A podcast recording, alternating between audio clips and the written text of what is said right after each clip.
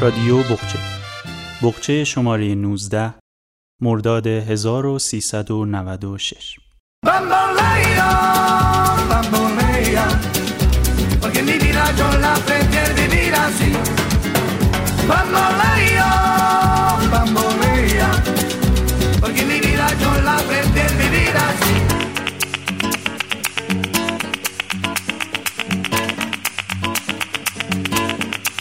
Bambolea, Oh.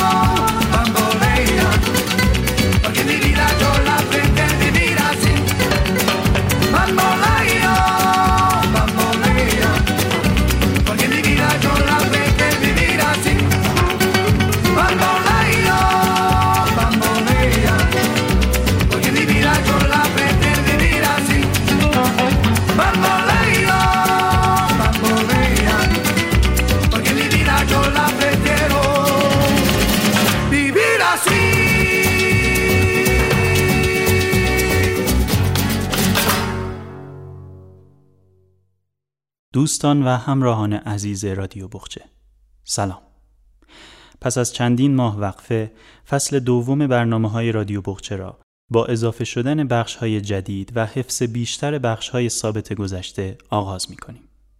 امیدواریم با حمایت های شما بتوانیم فصل دوم را با کیفیتی بهتر به گوشتان برسانیم.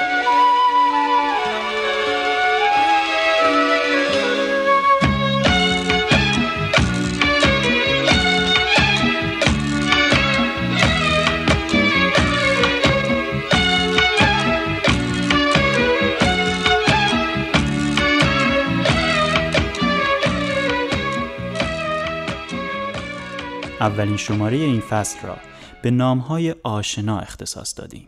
از باورها و داستانهای آمیانه می‌گوییم و با اشاره‌ای به شهرهای آشنا، شهرهایی که در آن روزگار گذرانده ایم به پایان میرسانیم. به همین مناسبت شاعری که در این شماره همراه ماست یکی از ناماشناترین شاعران معاصر و کسی است که سالها درباره فرهنگ عامه تحقیق کرده است.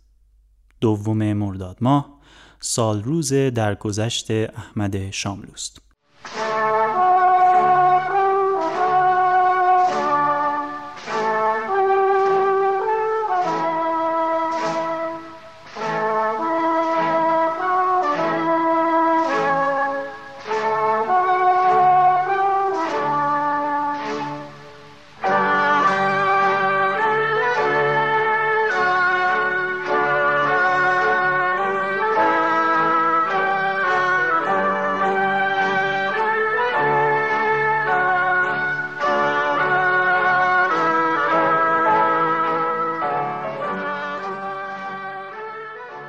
چشمها ز حیرت این صبح نابجای خشکیده بر دریچه خورشید چارتاق بر تارک سپیده این روز پابزای دستان بستم را آزاد کردم از زنجیرهای خواب.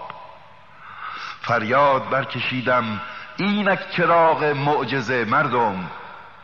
تشخیص نیم شب را از فجر در چشمهای کوردلیتان سوئی به جای اگر مانده است آنقدر تا از کیستان نرفته تماشا کنید خوب در آسمان شب پرواز آفتاب را. با گوشهای ناشنواییتان این طرفه بشنوید در نیم پرده شب آواز آفتاب را. دیدیم گفتند خلق نیمی پرواز روشنش را. آری. نیمی به شادی از دل فریاد برکشیدند. با گوش جان شنیدیم آواز روشنش را. باری من با دهان حیرت گفتم ای یاوه یاوه یاوه خلایق مستید و منگ یا به تظاهر تزویر می کنید از شب هنوز مانده دو دانگی. ور تائبید و پاک و مسلمان نماز را از چابشان نیامده بانگی. هر گاو گند کال دهانی آتش فشان روشن خشمی شد. این گول بین که روشنی آفتاب را از ما دلیل می طلبد. توفان خنده خورشید را گذاشته می‌خواهد با اتکاب ساعت شمات دار خیش بیچار خلق را متقاعد کند که شب از نیمه نیز بر نگذشته است. طوفان خنده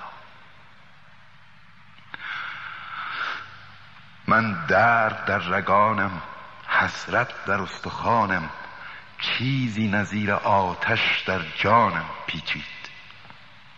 سرتاسر سر وجود مرا گویی چیزی به هم فشرد تا قطره ای به تفتگی خورشید جوشید از دو چشمم. از تلخی تمامی دریاها در اشک ناتوانی خود ساغری زدم. آنان به آفتاب شیفته بودند زیرا که آفتاب تنها ترین حقیقتشان بود احساس واقعیتشان بود. با نور و گرمیش مفهوم بیریای رفاقت بود با تابناکیش مفهوم بیفریب صداقت بود. ای کاش می توانستند از آفتاب یاد بگیرند که بیدریغ باشند در دردها و شادیهاشان حتی با نان خشکشان. و کاردهایشان را جز از برای قسمت کردن بیرون نیاورند.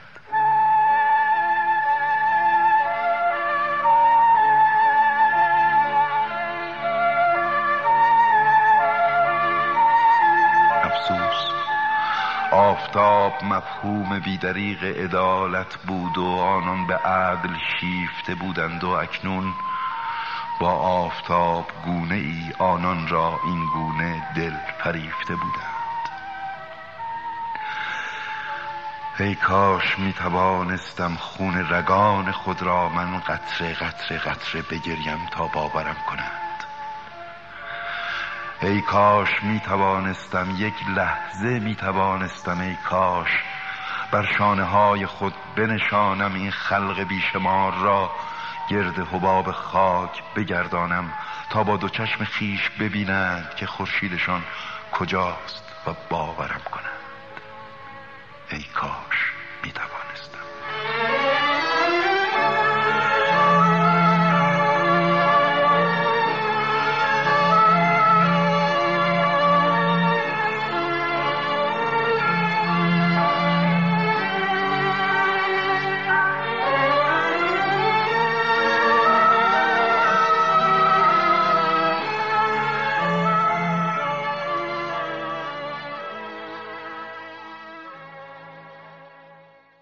رسول پرویزی که چندین دوره از دشتستان به مجلس شورای ملی راه یافت حکایت به دنیا آمدنش در این منطقه را در داستان کوتاه من به دنیا آمدم روایت می کند و ما را با گوشه ای از باورهای آمیانه آن دوران آشنا می سازد. با هم این داستان کوتاه را که در مجموعه قصه های رسول توسط انتشارات آینه جنوب منتشر شده است میشنویم. من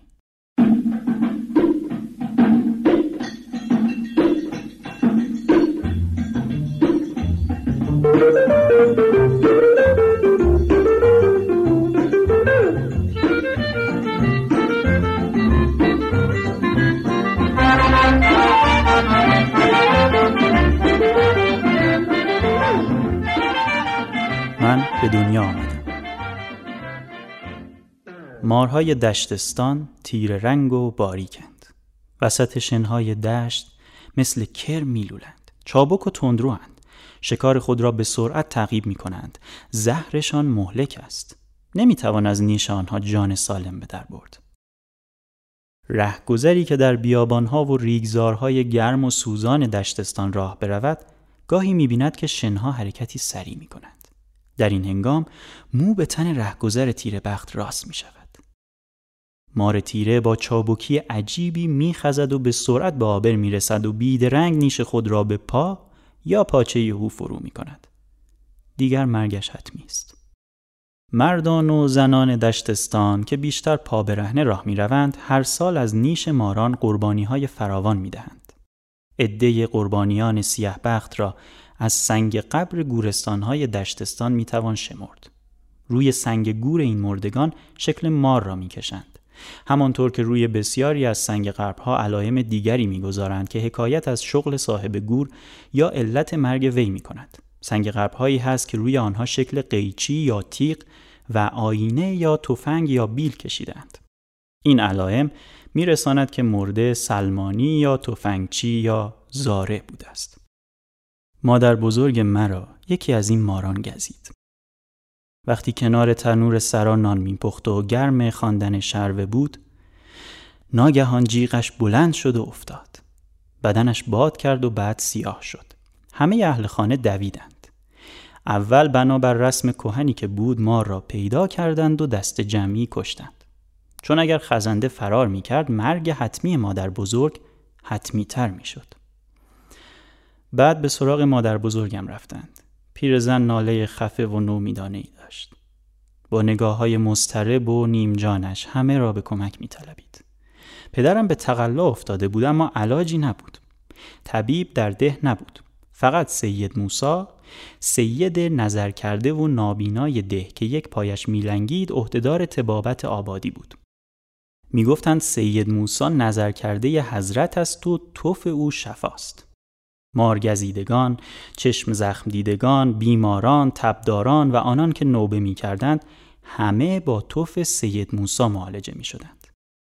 در دشتستان به سادات شاه می گویند. کسانی که در شهر به سید مرتزا، سید احمد، سید حسین معروفند در دشتستان شاه مرتزا، شاه احمد، شاه حسین نامیده می شوند. این سید موسا را هم شاه موسا می گفتند. شاه موسا برای دوای خود برای همین توف افاده می فروخت. نظر و نیاز می پذیرفت. کیا و بیا داشت. برای دادن توف ناز می کرد. یک سرقند می بردند، حلوا و برنج و خرما می بردند و گاهی که مریض خیلی حالش سخت بود یک عبای شطوری یا حله نازک تابستانی می بردند تا آقا سید که توفش شفا بود بر سر مهر آید و توف خود را با آداب و رسوم خاصی لای پنبه بیندازد و در قوطی کبریت یا لای کاغذ بپیچد و بفرستد. اگر حق معالجه عبا بود یا پارچه بود یا چیزی بود که قیمتش زیاد بود شاموسا خودش راه میافتاد. لنگ لنگان به سر مریض می‌رفت و آب دهان را با انگشت به او می‌زد و بعد با هزار منت دعایی در گوش مریض می‌خواند و چند بار به طرف مریض فوت می‌کرد و سوت می‌کشید.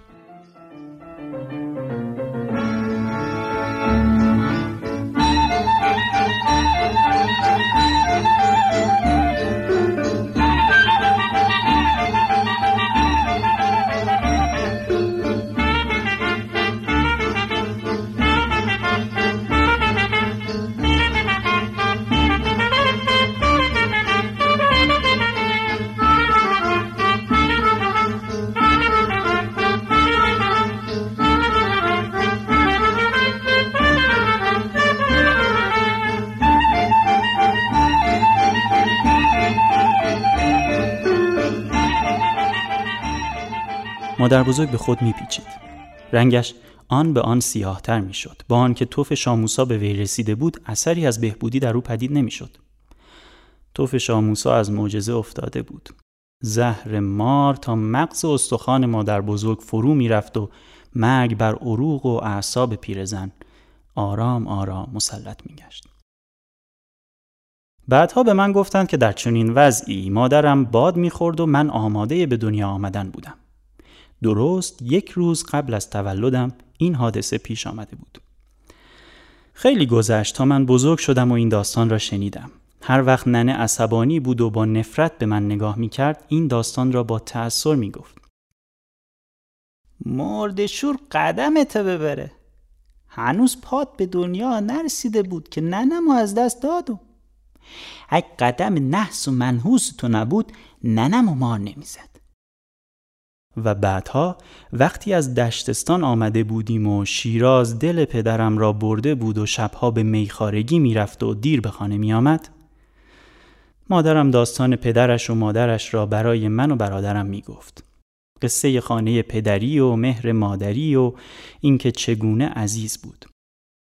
و بعد مثل اینکه مرگ مادر بزرگ زیر سر من بوده و من او را کشتم عصبانی می شد و می گفت شبی که تو توی شکم و میلولیدی و پا به ما بودم ننم و مار زد. اما دلم می‌خواست ننه زنده میموند و تو سرزا می‌رفتی. اون شب قرآن رو سرم نهادم و پشت بوم از خدا طلبیدم که بچه تو شکمم بمیره و زنده به دنیا نیاد. اما ننم و خدا زنده نگه داره باری. فردای آن روز هنگامی که تابوت مادر بزرگ را از سرا بیرون می بردند من چشم به دنیا گشودم و پا به حیات گذاشتم. پیداست طفلی که با قدمش اسرائیل به خانه بیاید چقدر نفرت زده می شود بگذارید اولین مبارزه زندگیم را شرح بدهم. زنهای آبستن از آل می ترسند آل جانور وحشتناکی است که دشمن زنهای آبستن و پا به ما است. در هفته اول وقتی که مادر و طفل به خواب رفتند آل حیوان عجیب و تشنه بخون از در اتاق وارد می شود و خودش را به زن آبستن می رساند. در دم زن و طفلش می میرند. در ده ما و در سرتاسر سر دشتستان برای جنگیدن با این حیوانی که تاکنون دیده نشده است کفش یا گیوه یا ملکی را بر سر سیخ کباب زده به چفت در اتاق زن آبستن نصب می کنند و به باردار دعا می خوانند و سنگهای سبز و سفید و قرمز به سرش می بندند. دیگر حیوان ملعون که معمولا مخفی از انظار حمله می کند می ترسد و پیش نمی آید. به این طریق من اولین دشمن خطرناکم را با سیخ کباب و گیوه پدرم از پیش راندم. آل حرامزاده و وحشتناک به سر وقتم نیامد و پس از یک هفته ماندنی شدم. آن وقت هنوز سجل احوال نبود. دولت دفتری نداشت که موالید را در آن ثبت کند. معمولا اسم مولود و روز تولد را پشت قرآن ها می نوشتند. تولدم برای پدرم امر مهمی نبود. فردای آن روز سیاهه خانه را می نوشت. فلفل ده مسقال. زردچوبه یک چارک. ایزن زردچوبه یک چارک. بعد دفتر حساب را به زمین گذاشت و قرآن مذهبکاری قشنگ خانوادگی را برداشت و پشت جلد آن زیر تاریخ تولد برادرم نوشت ای زن فرزندی رسول در لیله هفدهم ربیع الاول سنه فلان به مبارکی و میمنت به دنیا آمد.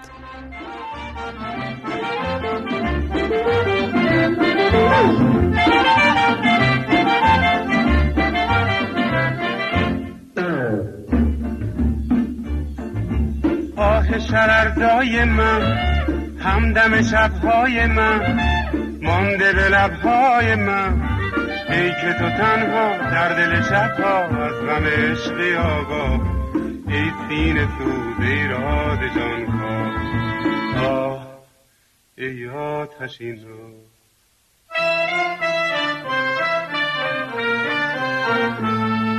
شمع وجودم سوزی آتش دل افروزی لبز سخن ها دوزی شعله جانی سوز نهانی عمر تو چون من کوتاه ای سینه سوز ایراد جان کا آه ای آتشین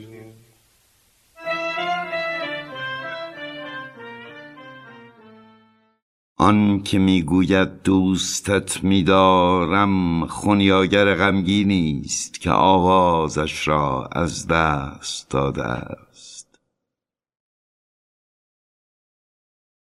ای کاش عشق را زبان سخن بود.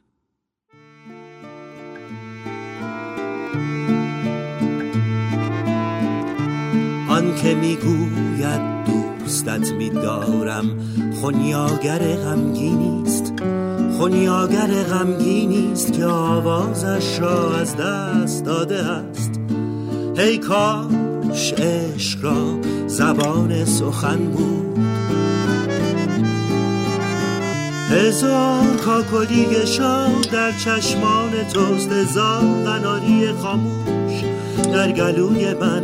هزار کاکلی شاد در چشمان توست. هزار قناری خاموش در گلوی من. عشق را ای کاش زبان سخن بود آن که می‌گوید دوستت میدارم دل اندوهگین شبیست. دل اندوهگین شبیست که محتابش را می جوید ای کاش عشق را زبان سخن بود هزار آفتاب خندان در خرام توست هزار ستاره گریان در تمنای من. هزار آفتاب خندان در خرام توست هزار ستاره گریان در تمنای من عشق را ای کاش زبان سخن آنکه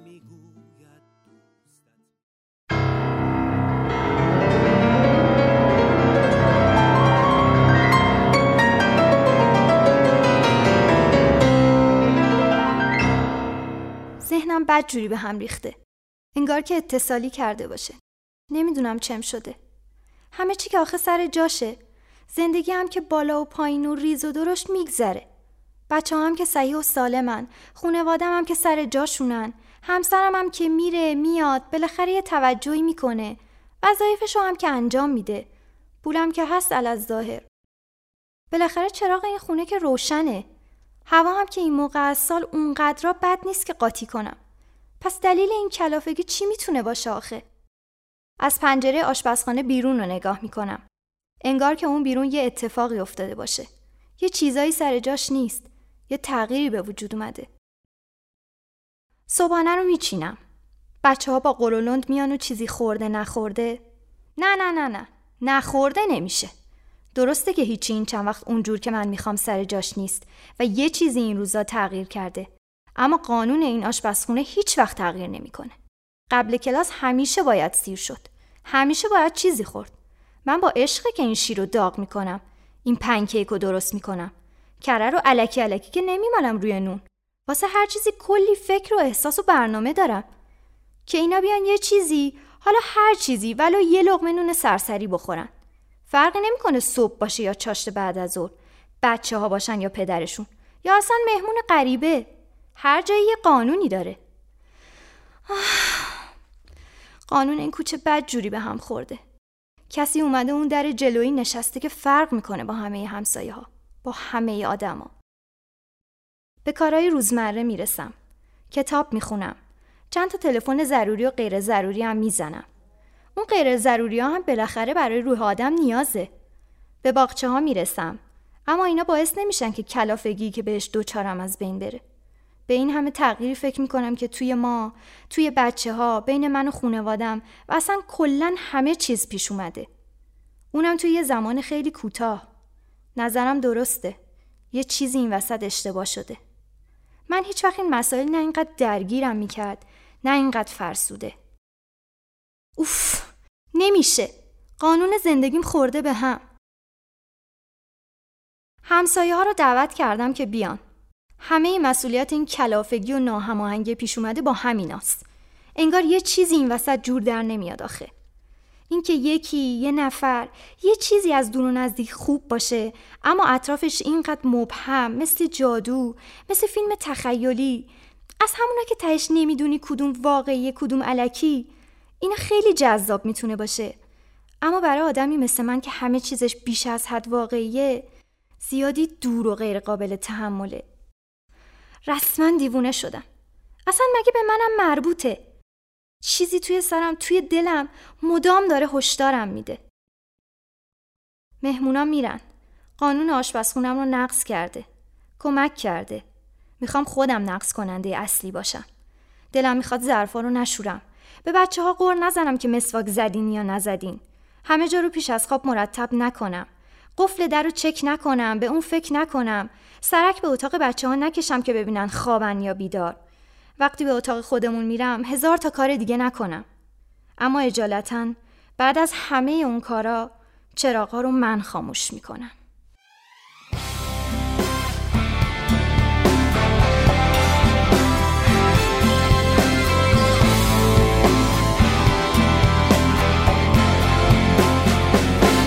You've got to learn to show a happy face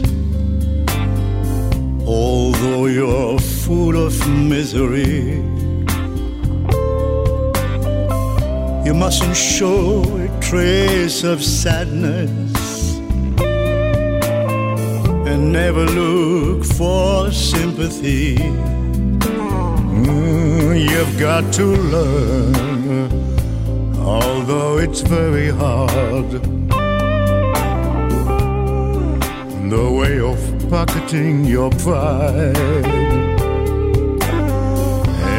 And sometimes face humiliation. While you are burning up inside, facing reality is often hard to do when it seems happiness is gone. You got to learn to hide your tears and tell your heart life must go on. Must go on. You've got to learn. چراغها را من خاموش می کنم کتابی است از زویا پیرزاد که نشر مرکز در سال 1380 آن را برای اولین بار به چاپ رسانید و تا کنون بیش از 70 بار تجدید چاپ شده است.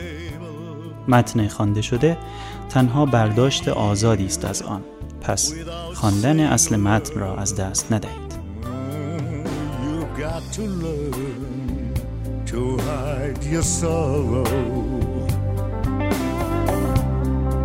And go on living as before.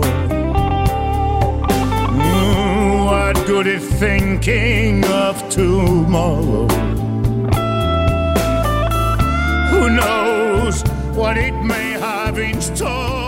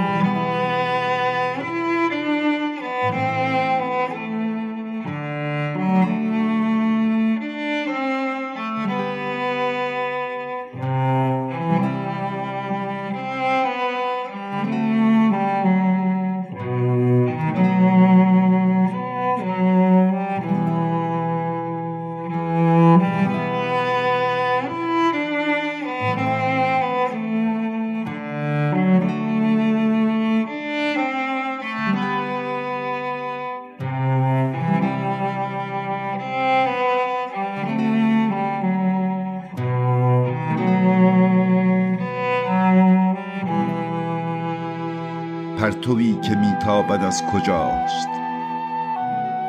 یکی نگاه کن در کجای کهکشان میسوزد این چراغ ستاره تا ژرفای پنهان ظلمات را به اعتراف بنشاند. انفجار خورشید آخرین به نمایش اعماق قیاب در ابعاد دلهره آن ماه نیست دریچه تجربه است. تا یقین کنی که در فراسوی این جهاز شکست سکان نیز آنچه میشنوی ساز کچکوک سکوت است. تا یقین کنی. تنها ماییم من و تو نظارگان خاموش این خلع دل افسردگان پا در جای. پیران دریچه های انجماد همسفران. دستا دستی ایستاده ایم. حیرانیم اما از ظلمات سرد جهان وحشت نمی کنیم. نه وحشت نمی کنیم. تو را من در تابش فروتن این چراغ می بینم آنجا که تویی. مرا تو در ظلمت کده ویران سرای من در میابی اینجا که منم.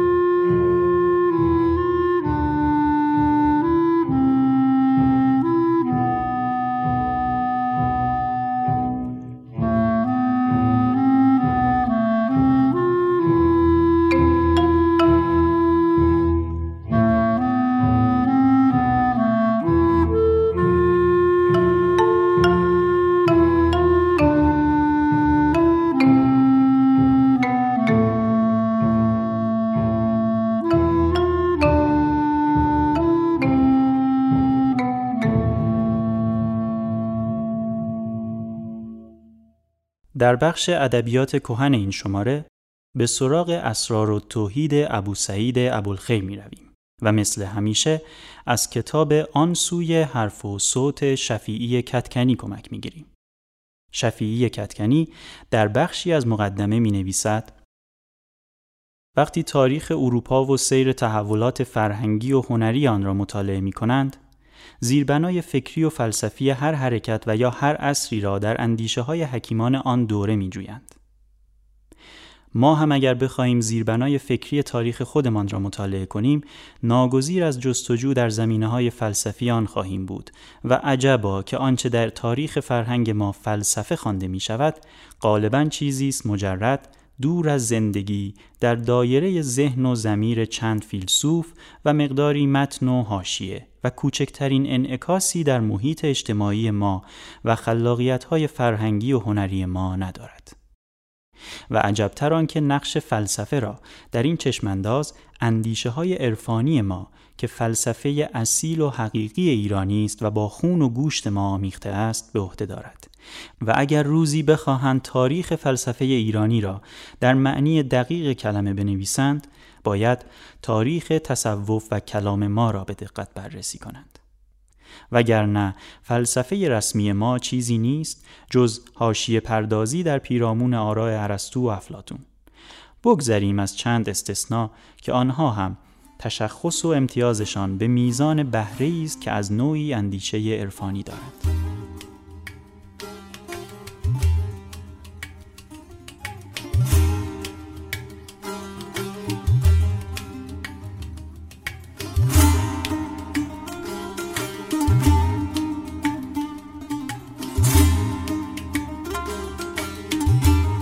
حکایت پیش رو با تصویری از گرمابهی در نیشابور آغاز می شود که در آنجا پیری ضمن مشتمال دادن به یک جوان برایش داستانی را نقل می کند و حال بشنوید از این داستان.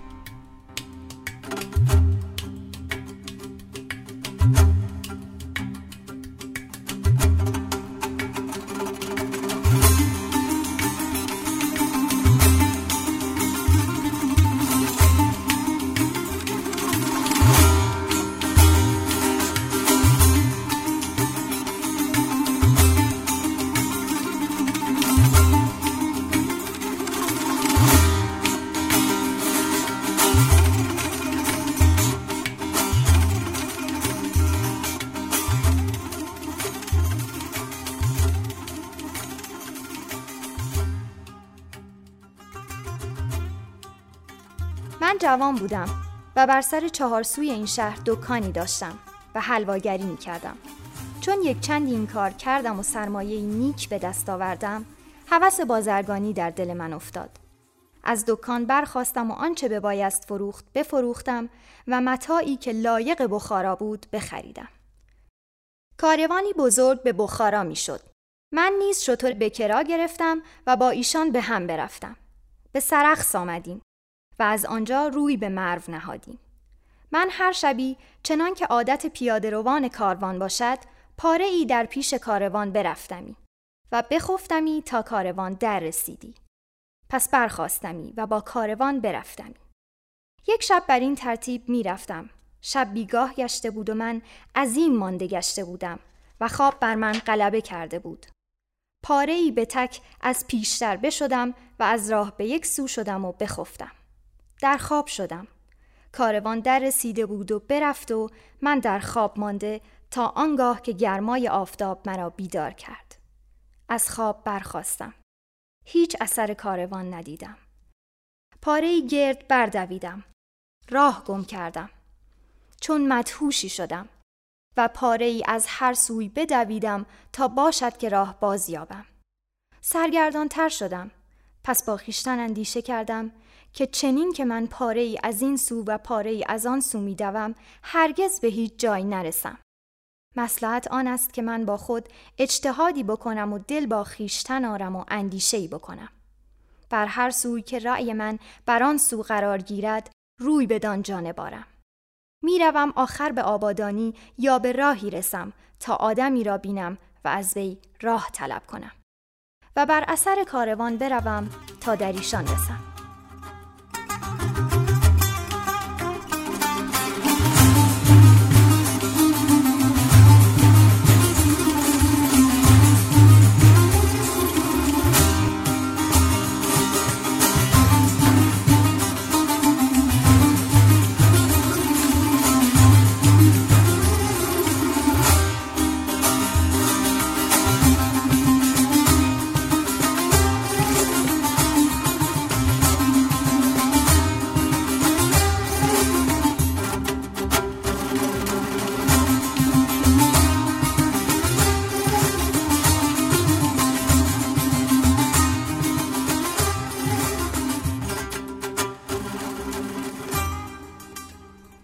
تشنگی و گرسنگی در من اثری عظیم کرده بود که گرمای گرم بود. چون هوا خنکتر شد من اندکی قوت گرفتم. با خود گفتم که به شب روم بهتر باشد از آن که به روز به گرما. آن شب همه شب میدویدم تا بامداد چون روز آمد بنگریستم همه صحرا ریگ دیدم و خار و خاشاک و هیزم و هیچ جایی اثر آبادانی و آب و حیوانی ندیدم. شکسته شدم. و بر آن تشنگی و گرسنگی و درماندگی همچنان می‌رفتم تا آفتاب گرم شد و تشنگی به حدی رسید که نیز طاقت حرکت نداشتم. بیافتادم و تن به مرگ بنهادم. پس با خیشتن اندیشه کردم که در چنین جایگاهی جز جهد هیچ سود ندارد و تن به مرگ بنهادن بعد از همه جهدها باشد. مرا یک چاره دیگر مانده است و آن آن است که از این بالاهای ریگ بالایی که بلندتر است طلب کنم خیشتن را به حیلتی بر سر آن بالا کشم و گرد این صحرا برنگرم باشد که جای آبادانی یا آبی یا خانه عرب یا ترکمان بینم. پس بنگریستم بالایی بزرگ دیدم. جهد کردم و به بسیاری حیله خیشتن بر سر آن بالا افکندم و بدان بیابان فرو نگریستم. از دور سیاهی به چشم من درآمد. نیک بنگریستم. سبزی بود. قوی دل شدم. با خود گفتم که هر کجا که سبزی باشد آب بود و هر کجا آب باشد ممکن که آدمی بود. قوتی بدین سبب در من پدید آمد و از آن بالا فرود آمدم و روی بدان سبزی نهادم. من فراز شدم و پاره از آن آب بخوردم و وضو ساختم و دو رکعت نماز گذاردم و سجده شکر کردم که سبحانه و تعالی جان من باز داد و با خود گفتم مرا اینجا مقام باید کرد. و از اینجا روی رفتن نیست. بر بالای ریگ بلند شدم و خاشاک گرد بر گرد خیش نرنهادم چنان که کسی مرا نتوان دیدن.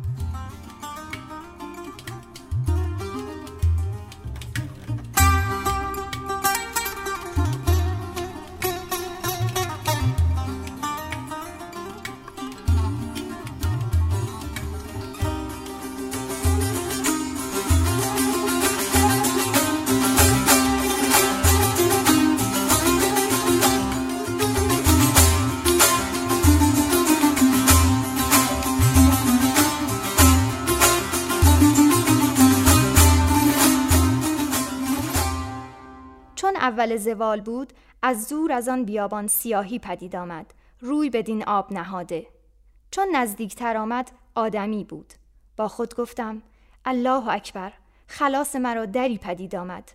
چون نزدیک آمد مردی دیدم بلند بالا سپید پوست فراخ چشم محاسنی تاناف مرقعی صوفیانه پوشیده و عصایی و ابریقی در دست گرفته و سجاده‌ای بر دوش افکنده. و کلاهی صوفیانه بر سر نهاده و جمجمی در پای کرده و نوری از روی او میتافت. به کنار این آب آمد و سجاده بیافکند به شرط متصوفه و وضوی صوفیانه بکرد و دوبی بگذارد و محاسن به شانه کرد و بانگ نماز گفت و سنت بگذارد و قامت کرد و فریزه بگذارد و برخاست و سجاده بر دوش افکند و عصا و ابریق برداشت و رو به بیابان فرو نهاد. چون او از چشم من غایب شد، من با خیشتن رسیدم. خیشتن را بسیاری ملامت کردم که این چه بود که من کردم. همه جهان آدمی طلب می کردم که مرا از این بیابان مهلک برهاند و به راهی دلالت کند. مردی صوفی، نیکو زندگانی، مسلح که همه جهان به دعا و زندگانی ایشان برپایه است و همه خلایق به ایشان هدایت یابند و از ایشان راه راست طلبند یافتم و چنین غافل ماندم تا او برفت. منتظر می بودم تا اول وقت نماز دیگر درآمد. همان سیاهی از دور پدید آمد. دانستم که همان شخص است. برقرار آن کرت سجاده بیافکند و وضو تازه کرد و دوی بگذارد و بانگ نماز گفت و سنت نماز دیگر بگذارد. قامت گفت و به فریزه مشغول گشت. من این بار گستاختر شده بودم. آهسته از میان خاشاک بیرون آمدم و از آن بالا فرود آمدم و در پس پشت او بنشستم. چون او نماز سلام به داد و دست برداشت و دعا بگفت و برخواست که برود من دامنش بگرفتم و گفتم ای شیخ از بحر لله مرا فریاد رس مردیم از نیشابور با کاروان به بخارا می شدم به بازرگانی امروز دو روز است که من راه گم کردم و کاروان برفته است و من در این بیابان منقطع شده و راه نمی‌دانم. او سر در پیش افکند یک نفس. پس سر برآورد و برخاست و دست من بگرفت. من بنگریستم شیری دیدم که از بیابان برآمد و پیش او آمد و خدمت کرد و ایستاد. او دهن بر گوش آن شیر نهاد و چیزی به گوش او فرو گفت. پس مرا بر آن شیر نشاند و موی گردن او به دست من داد و مرا گفت هر دو پای در زیر شکم او محکم دار و چشم فراز کن و هیچ باز مکن. دست محکم دار و هر کجا که او به ایستاد تو از وی فرود آی و از آن سو که روی او از آن سو بود برو. و من چشم باز نکردم. شیر برفت. یک ساعت بود. شیر به ایستاد و من از وی فرود آمدم. چشم باز کردم. شیر برفت. من راهی دیدم بر آن راه گامی چند برفتم. کاروان را دیدم آنجا فرود آمده. سخت شاد شدم و ایشان نیز شاد شدند. ما را به جز خیالت فکری دگر نباشد. ما را به جز خیالت فکری دگر نباشد. در هیچ سر خیالی زین خوبتر نباشد در هیچ سر خیالی زین خوبتر نباشد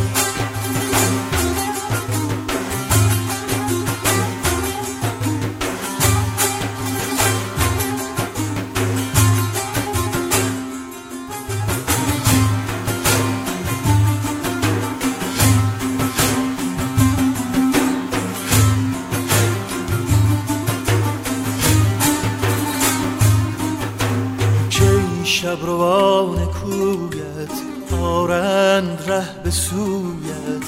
کی شب روان کویت آرند ره به سویت. عکسی ز شمع رویت عکسی ز شمع رویت تا رهبر نباشد عکسی ز شمع رویت تا بر نباشد ما را به جز خیالت فکری دیگر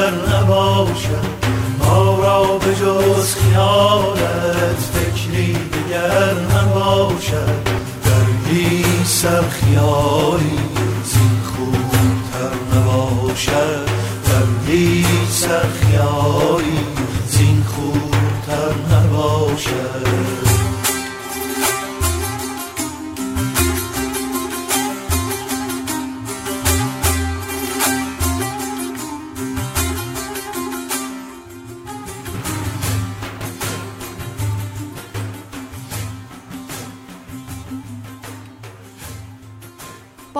بخارا شدم و متاعی که برده بودم بفروختم و سودی نیک کردم. از آنجا چیزی که لایق نیشابور بود بخریدم و به نیشابور باز آمدم و راحتی نیک یافتم و دیگر باز به دکان باز بنشستم و با سر حلواگری شدم. و چند سال بر این بگذشت. یک روز به کاری به کوی عدنی کویان فرو می شدم. بر در خانقاه انبوهی دیدم پرسیدم که اینجا چه بوده است؟ گفتند کسی آمده است از میهنه. شیخ بوسعید بلخیرش می‌گویند که پیر و مقتدای صوفیان است و او را کرامات ظاهر. در این خانقاه نزول کرده است و امروز مجلس می‌گوید و این مردمان به مجلس او رغبت می کنند. این زحمت از آن است. من گفتم من نیز در شوم تا ببینم که چه مردی است چون از در خانقاه در شدم ستونی بود بر کناره رواق آنجا ایستادم و او بر تخت نشسته بود و سخن می گفت. من در وی نگریستم. آن مرد را دیدم که در آن بیابان مرا بر آن شیر نشانده بود. او روی از سوی دیگر داشت که سخن می گفت و من او را باز شناختم. روی سوی من کرد و گفت نشنودستی هر آنچه در ویرانی بینند نگویند در آبادانی چون او این سخن بگفت نعره ای از من برآمد و بیهوش گشتم و نیز از خود خبر نداشتم شیخ با سر سخن شده بود و مجلس تمام کرده چون من به هوش باز آمدم شیخ مجلس تمام داشته بود و مردمان برفته بودند درویشی نشسته بود و سر من بر کنار نهاده چون من با خیشتم آمدم برخواستم. آن درویش گفت که شیخ فرموده است که نزدیک من درایی. من پیش شیخ در شدم و در پای شیخ افتادم و پای شیخ بوسه دادم. شیخ مرا بسیاری مراعات کرد و تبرکی از آن خیش به من داد و حسن معدب را گفت تا مرا جامعه های نو آورد و آن جامعه های حلواگرانه از من بیرون کرد و جامعه ها در من پوشید و طبقی شکر در آستین من کرد و گفت این نزدیک کودکان برو با ما عهد کن تا ما زنده باشیم این سخن با کس نگویی. من با شیخ قول کردم و تا شیخ زنده بود این حکایت کس را بر نگفتم چون به دار بقا رحلت کرد من این حکایت تو را بگفتم.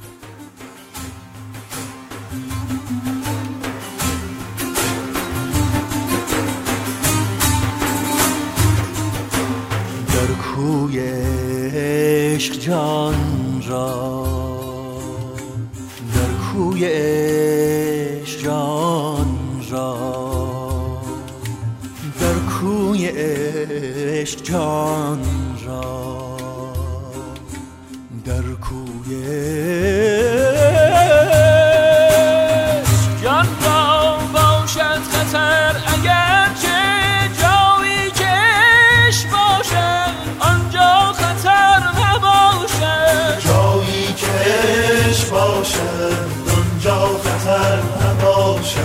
جایی که باشد آنجا خطر نباشد.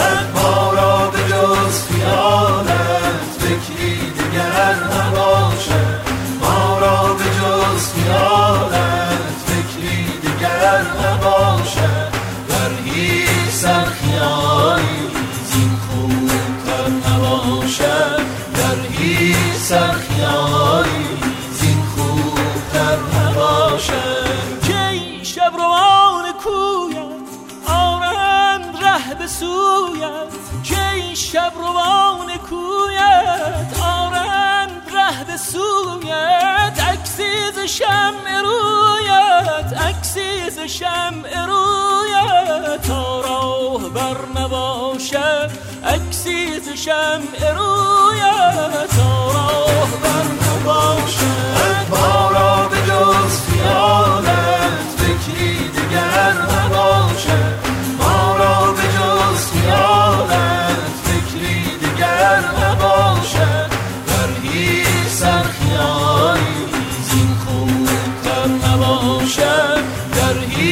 هیچ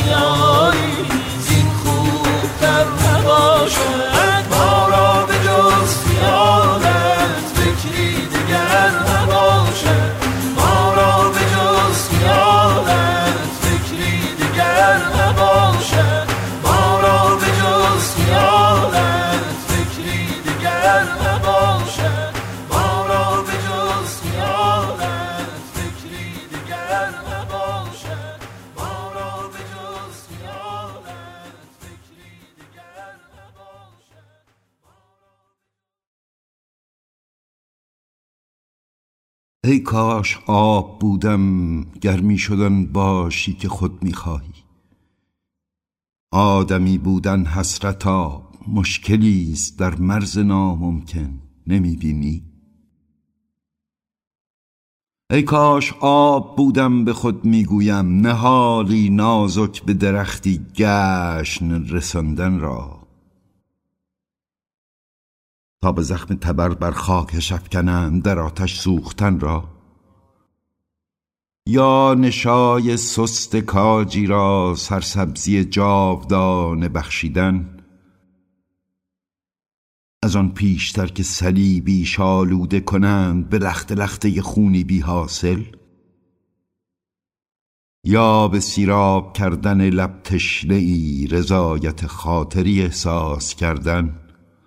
حتی اگرش به زانو نشاندند در میدانی جوشان از آفتاب و اربده تا به شمشیری گردنش بزنند؟ حیرتت را بر نمی انگیزد قابیل برادر خود شدن یا جلاد دیگر اندیشان؟ یا درختی بالید نابالیده را حتی هیمه انگاشتن بیجان؟ می‌دانم می‌دانم می‌دانم با این همه کاش ای کاش آب می بودم گر توانستم آن باشم که دلخواه من است. آه کاش هنوز به بیخبری قطره ای بودم پاک از نمباری به کوه پایه ای نه در این اقیانوس کشا کش بیداد سرگشت موج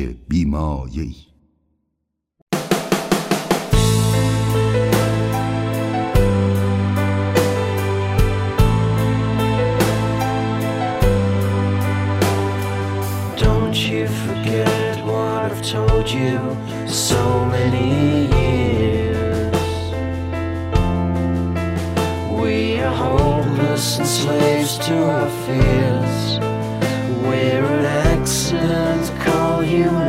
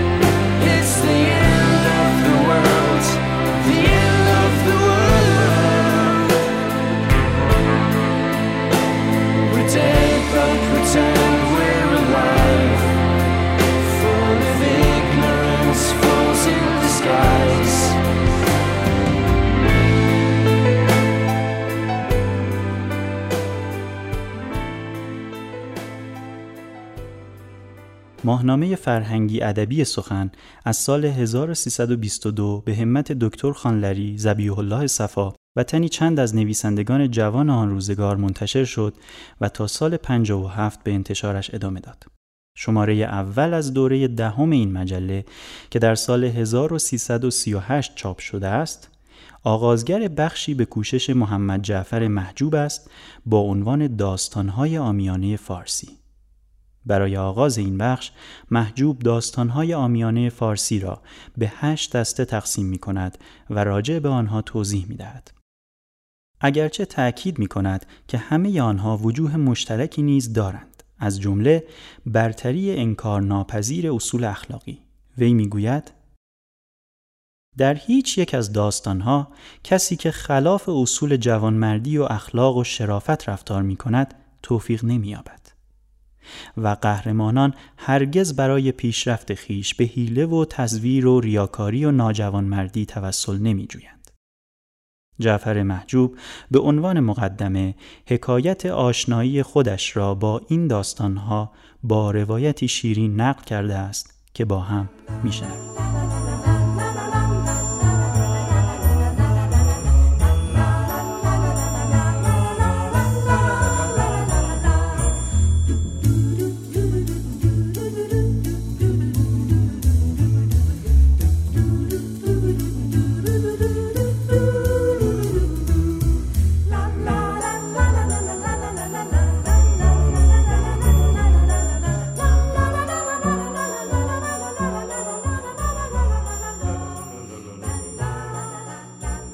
دوازده سال بیش نداشتم که برای نخستین بار کتاب امیر ارسلان رومی را برای مطالعه به چنگ آوردم. همسایه دیوار به دیوار منزل ما زنی بی سواد و خرافاتی بود که به این گونه سرگذشت ها دلبستگی فراوان داشت و از بس کتاب امیر ارسلان رومی را به کودکان نوآموز برای خواندن داده و خود سراپا گوش شده بود جزئیات حوادث و حتی گاهی جمله ها و شعرهای آن را از برداشت و مو به مو برای شنوندگان خیش که از زنهای بیکار و بی سواد همسایه تشکیل می شد و تعداد آنان نیز کم نبود تقریر می کرد. وقتی این کتاب به دست من افتاد جلد و شیرازه برای آن نمانده و اوراق کتاب به وضعی اصلاح ناپذیر پاره و فرسوده و از هم فرو ریخته شده و جز مشتی کاغذ پاره و پوسیده از آن باقی نمانده بود اما من به خواندن فصلی از کتاب در هر شب قانع نبودم و نخستین صفحات کتاب چنان در نظرم کشنده و جذاب آمد که با التماس و درخواست چند روزی آن را از وی به امانت خواستم. زن همسایه نیز در برابر تمنای آتشین من تسلیم شد و کتابی را که هرگز از خیش جدا نمی کرد با نگرانی و تردید فراوان به امانت به من سپرد. بیدرنگ به صندوقخانه تاریکی که پشت اتاق نشیمن ما جای داشت و پدرم هرگز به سراغ آن نمی آمد پناه بردم. و به گوشه ای نشسته کتاب را گشودم و خمار صد شبه خیش را از آن شرابخانه فرهنگیز فرو نشاندم و چشم از خطوط فرو شسته و محو شده و کج و موج کتاب جز برای کارهای بسیار ضروری باز نگرفتم. و چون خوشبختانه هنگام تعطیل تابستان بود و درس و بحثی در کار نبود دو روزه مطالعه کتاب به پایان آمد. و چنان اثری در روح من بر جای گذاشت که تا روز مرگ آن را از یاد نخواهم برد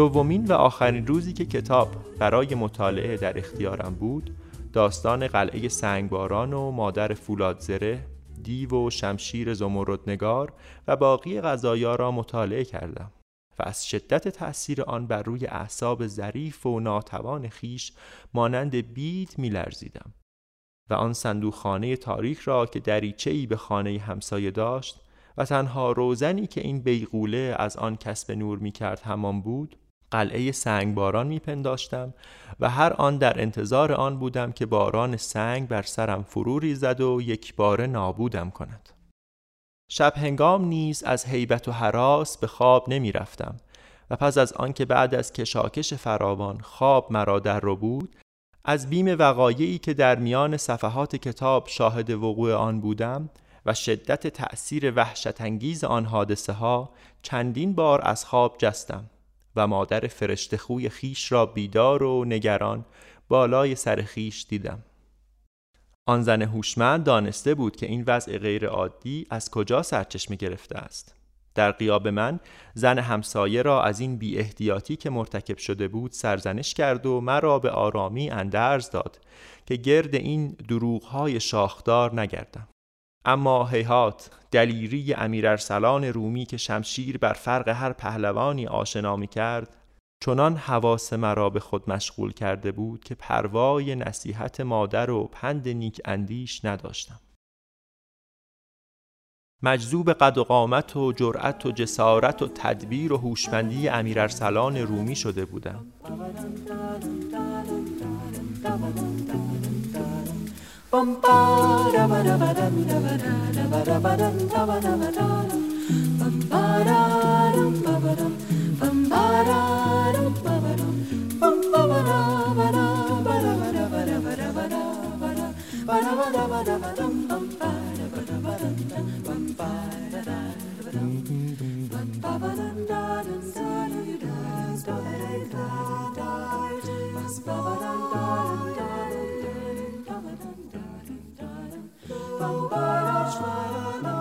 از آن زمان رقبتی بی پایان و شوقی شدید به مطالعه این گونه داستانها در خود احساس کردم.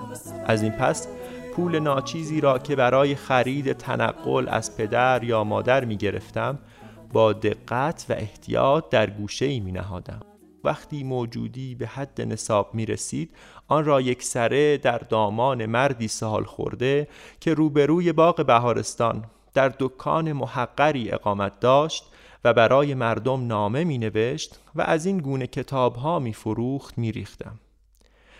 و یک یک این کتاب ها را خریده با ولع و حرس تمام به خواندن آن مشغول می شدم و آنها را مانند گنجی شایگان نگاهداری می کردم و مخزن حافظه را از حوادث آنها می انباشتم. بدین ترتیب داستانهای آمیانی فارسی یک یک از زیر دیدگان مشتاق من گذشت مطالعه بعضی از آنها ساعتی بیش وقت نمی گرفت و بعضی دیگر هفته ها مرا به خود مشغول می داشت. جوانان ما کمتر این گونه کتاب ها را می شناسند و حتی نام بسیاری از آنها را نشنیدند. در مدرسه نیز هرگاه بخواهند چیزی را به بیهودگی مثال زنند نام قصه حسین کرد و امیر ارسلان را بر زبان می آورند. ترجمه رمان‌های خارجی و رغبت مردم به مطالعه آنها نیز عامل دیگری برای کاستن از رونق بازار داستانهای ایرانی شده است و حالان که این کتابها هر چه باشد زاده ذوق و غریحه مردمی است که پیش از ما در این سرزمین میزیستند و امروز نیز اکثر مردم این مملکت در دور افتاده ترین مراکز کشور برای تفریح خاطر و سرگرمی به این گونه کتاب ها روی می آورند. و هنوز در قهوه خانه ها داستان دلاوری های رستم و حسین کرد و اسکندر زلقرنین و دیگران را باز می‌گویند و حس اعجاب و تحسین حاضران را برمیانگیزند.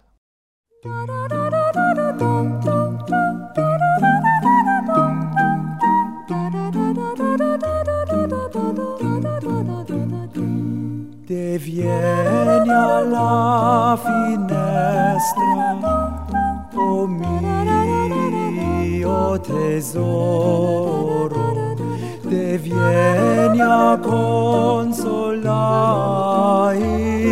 il pianto mio.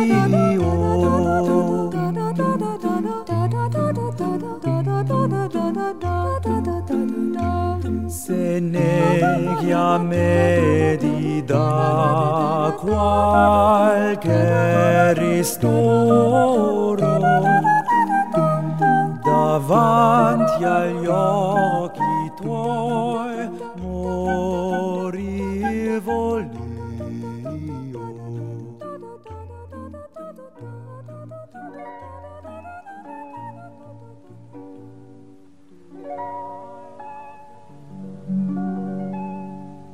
یکی بود یکی نبود. زیر گنبد کبود لخت و اورتنگ غروب سه تا پری نشسته بود. زار و زار گریه می‌کردن پریا مثل ابرای بهار گریه می‌کردن پریا. ایسشون قد کمون رنگ شبق از کمون بلند ترک از شبق مشکی ترک روبروشون تو افق شهر غلامای اسیر پشتشون سرد و سیاه قلعه افسانه پیر. از افق جیرینگ جیرینگ صدای زنجیر می اومد از عقب از توی برج ناله شبگیر می اومد. پریا گشنتونه پریا تشنتونه پریا خسته شدین مرغ پربسته شدین. چیه این های هایتون گریتون وای وایتون؟ پریا هیچی نگفتن زار و زار گریه می‌کردن پریا. مثل ابرای بهار گریه می‌کردن پریا.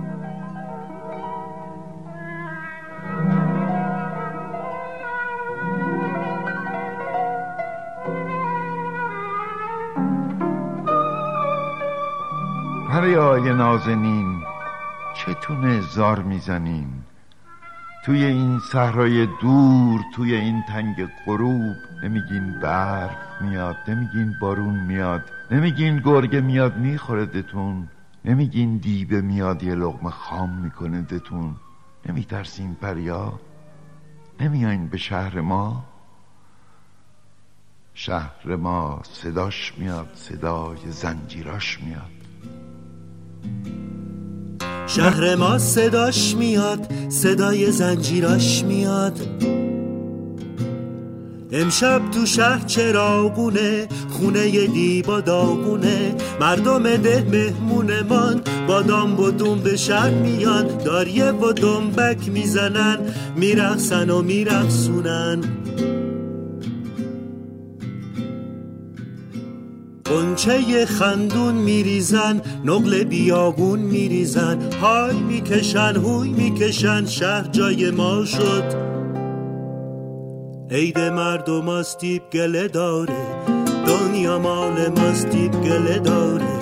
سفیدی پادشاستیب گله داره سیاهی رو سیاستیب گله داره. عید مردم آستیب گله داره دنیا مال ماستیب گله داره. سفیدی پادشاستیب گله داره سیاهی رو سیاستیب گله داره.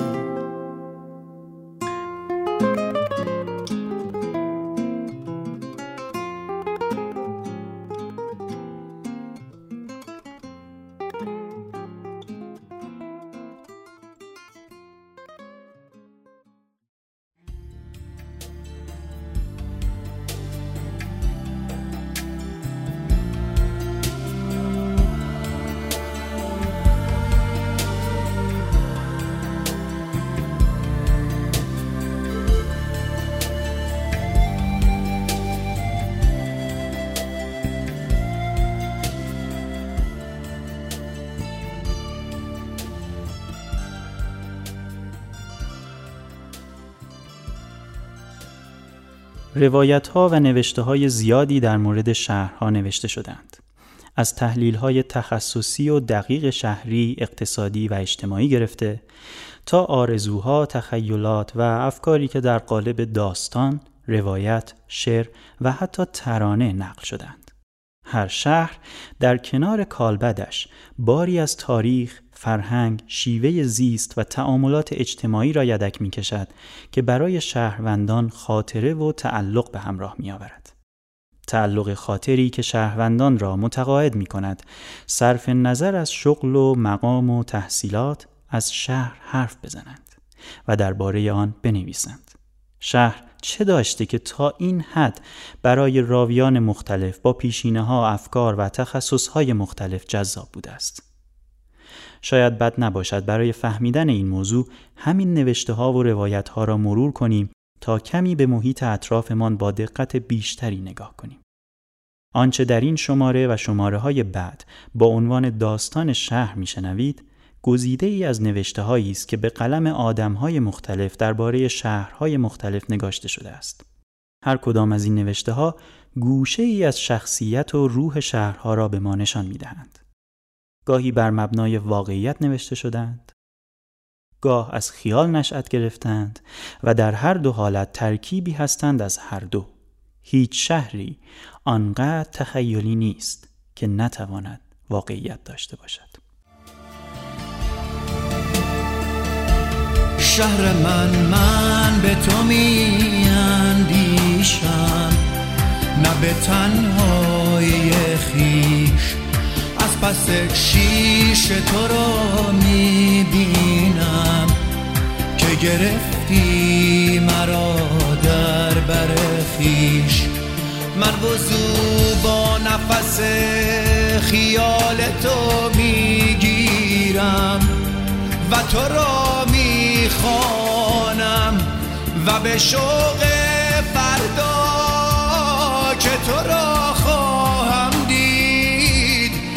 چشم برا میمانم. تن من پاره از آن تن توست. و قشنگترین شبای پرستاره شب توست. تن من پاره از آن تن توست.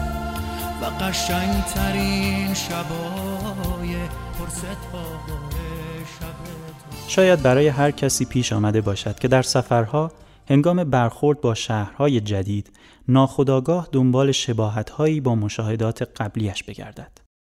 گویی این شبیه سازی کمک می کند که با محیط تازه راحتتر خوب بگیریم.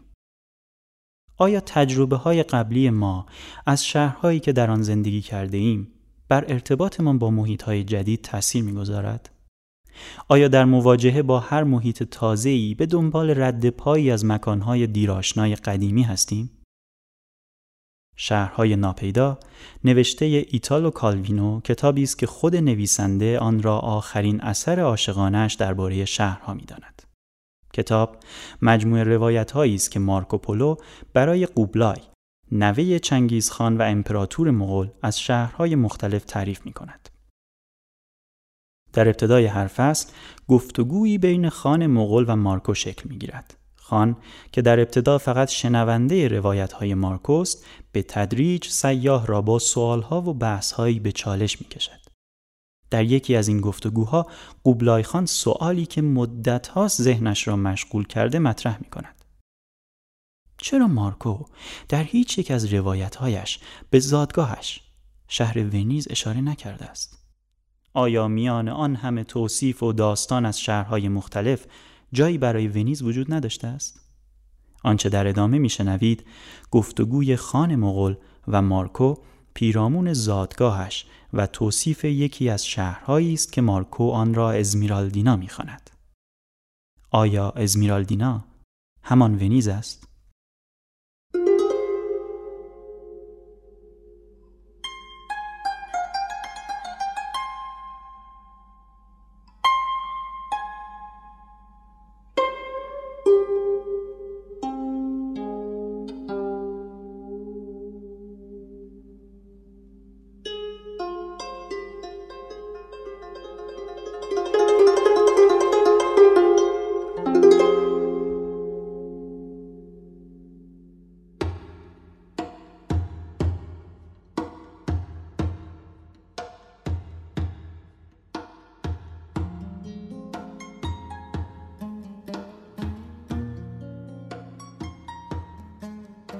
از مارکوپولو می‌پرسد آیا تاکنون شهری شبیه این را دیده ای؟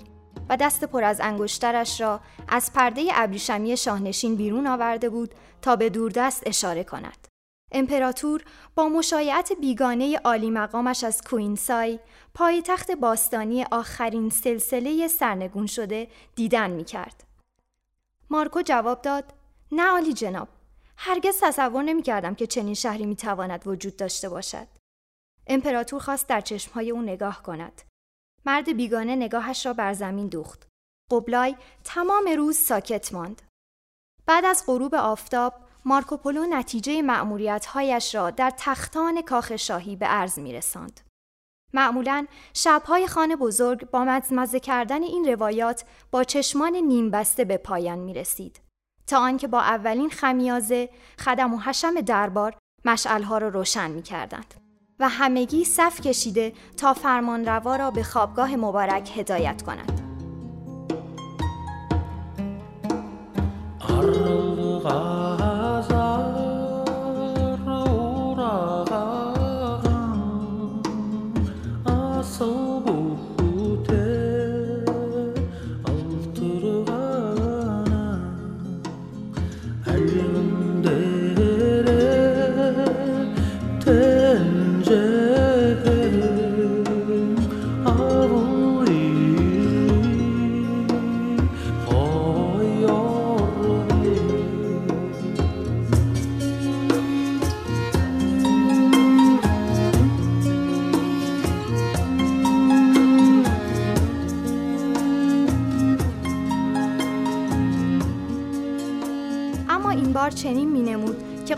حاضر نیست خود را تسلیم خستگی کند. اصرار کرد باز هم برایم از شهری دیگر بگو. مارکو ادامه داد مسافر آنجا را ترک کرد و سه روز از شمال شرقی به سمت شرق با اسب طی کرد و باز هم از اسمها، آداب و رسوم و تجار سرزمین های بسیار دور برای او تعریف کرد. روایت های او را پایانی نبود اما این بار نوبت او بود که دست تسلیم بلند کند. نزدیک های صبح گفت قربان از تمام شهرهایی که می شناختم گفتم. یک شهر باقی مانده که هیچ وقت از آن نمی‌گویی. مارکو سرش را پایین انداخت. خان گفت ونیز.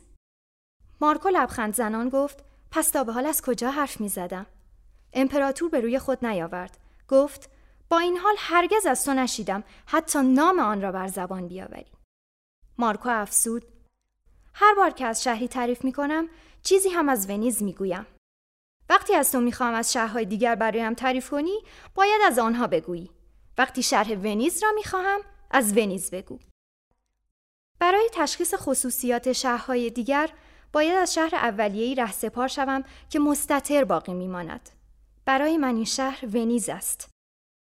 پس باید روایت هر یک از سفرهایت را از اول تعریف کنی و از ونیز بگویی تمام و کمال. آنطوری که هست و هیچ نکته ای را از آنچه در ذهن داری فراموش نکنی پولو گفت تصاویری که در حافظه نقش بسته است به محض آن که به زبان درآید از خاطره محو می شود. شاید می ترسم که مبادا با یک بار سخن گفتن از ونیز آن را به یک بار از دست بدهم. شاید هم با گفتن از شهرهای دیگر آن را به تدریج از دست داده باشم.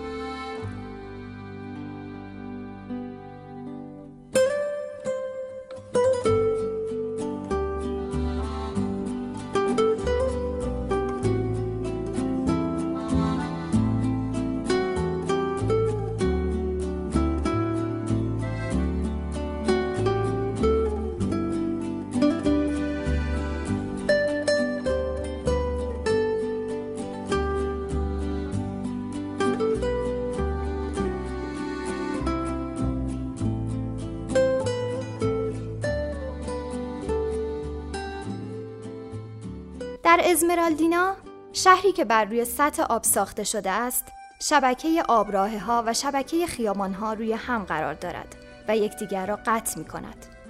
برای رفتن از محله به محله دیگر همواره می توانی میان مسیری زمینی یا راه آبی یکی را انتخاب کنی. اما چون در آنجا کوتاهترین فاصله میان دو نقطه خط راست نیست بلکه خط شکسته است که به انواع پیچ در پیچی شاخه شاخه می شود در نتیجه راههایی که در ازمرالدینا پیش روی آبر باز می شود نه دوتا بلکه بسیار است و بیشتر هم می شود اگر بخواهیم هم از خشکی و هم از آب استفاده کنیم. بدین ترتیب ساکنان ازمرالدینا ناراحتی از بابت پیمودن راه هر روزه و همیشگی ندارند. علاوه بر این شبکه راه ها فقط در یک سطح قرار ندارد. پلهای پشتماهی گذرگاه های معلقی که فضاهای بالای شهر را به پایین آن وصل می کنند هر روز شهروندان را در مقابل انتخاب راهی نو از راه های زمینی یا هوایی قرار می دهند تا با عبور از مسیری دلنشین و تازه به همان مقصد هر روزه خود برسند. در ازمرالدینا حتی روزمره ترین و آرام ترین زندگی ها هم دچار تکراری بودن نمی شوند. البته در اینجا هم مانند هر جای دیگر زندگی های پرماجرا و مخفی بیشتر تحت فشار هستند. گربه های ازمرالدینا، و اشاق پنهانی از راه های مرتفعتر و ناپیوسته تر عبور می کنند. از پشت بامی به پشت بام دیگر می روند و به لوله ناودان ها می چسبند و همانند بند بازان از این ور به آن ور می پرند. پایین تر، موشها در تاریکی آبروهای فاضلاب پشت سر هم به همراه توطئهگران و قاچاقچیان سرشان را از دریچه آبروهای فاضلاب یا سوراخ جویها بیرون میآورند و خود را در فضای خالی بین دو دیوار یا کوچه های باریک جای می دهند. با خود تکه های پنیر، اجناس ممنوع و بشکه های باروت را از یک مخفیگاه به مخفیگاه دیگر می‌برند و در شهر از طریق روده های به هم پیچیده زیرزمینیش میگردند. در نقشه ازمرالدینا باید با رنگهای مختلف جوهر تمام این راهها و مسیرهای زمینی و آبی آشکار و پنهان را مشخص کرد. اما سختتر از همه ترسیم مسیر پرستوهاست که در ورای بامها هوا را قطع می کنند با بالهای بسته از سهمی های ناپیدایی پایین می آیند برای بلعیدن پشه ها از آن دور می شوند به صورت مارپیچ اوج می گیرند از کنار مناره ای می گذرند و از تمام نقاط باریکه راه هوایی خود بر هر نقطه ای از شهر احاطه دارند.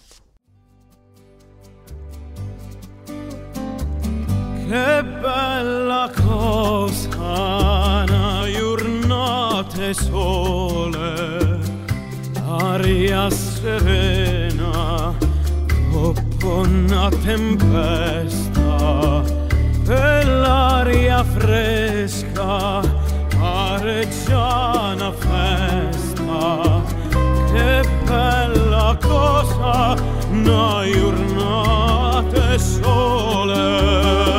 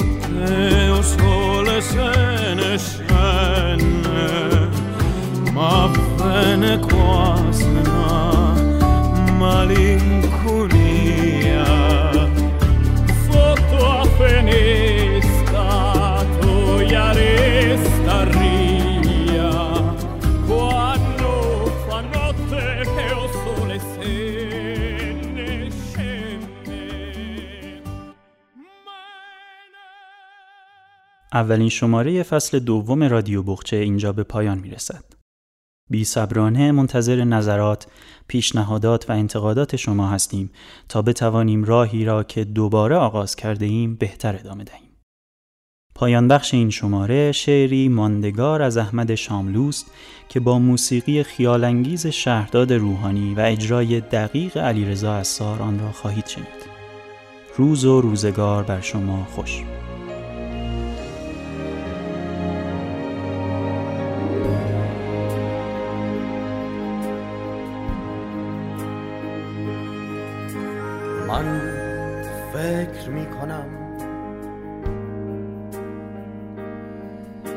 هرگز نبود قلب من این گونه گرم و سرخ.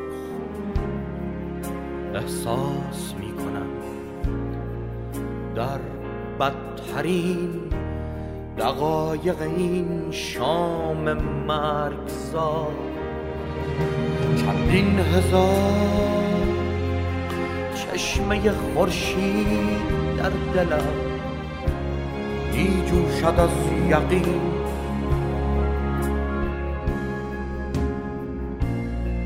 احساس می کنم در هر کنار و گوشه این شور زار یأس. چندین هزار جنگل شاداب ناگهان می روید از زمین.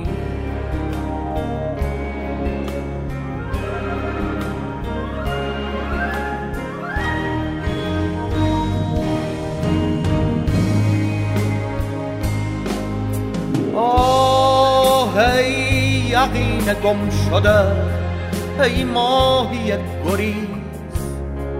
در برکه های آینه لغزیده تو به تو. من آبگیر صافیم اینک به سحر عشق. از برکه های آینه راهی به من بجو.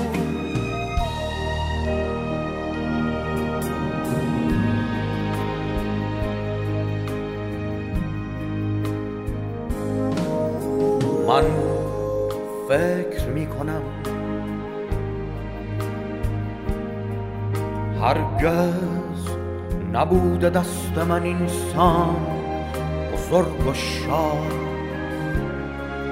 احساس می کنم در چشم من به آب شره عشق سرخ کن خورشید بی غروب سرودی کشد نفس. احساس می کنم در هر رگم به هر تپش قلب من کنون بیدار باش غافله ای می‌زند جرس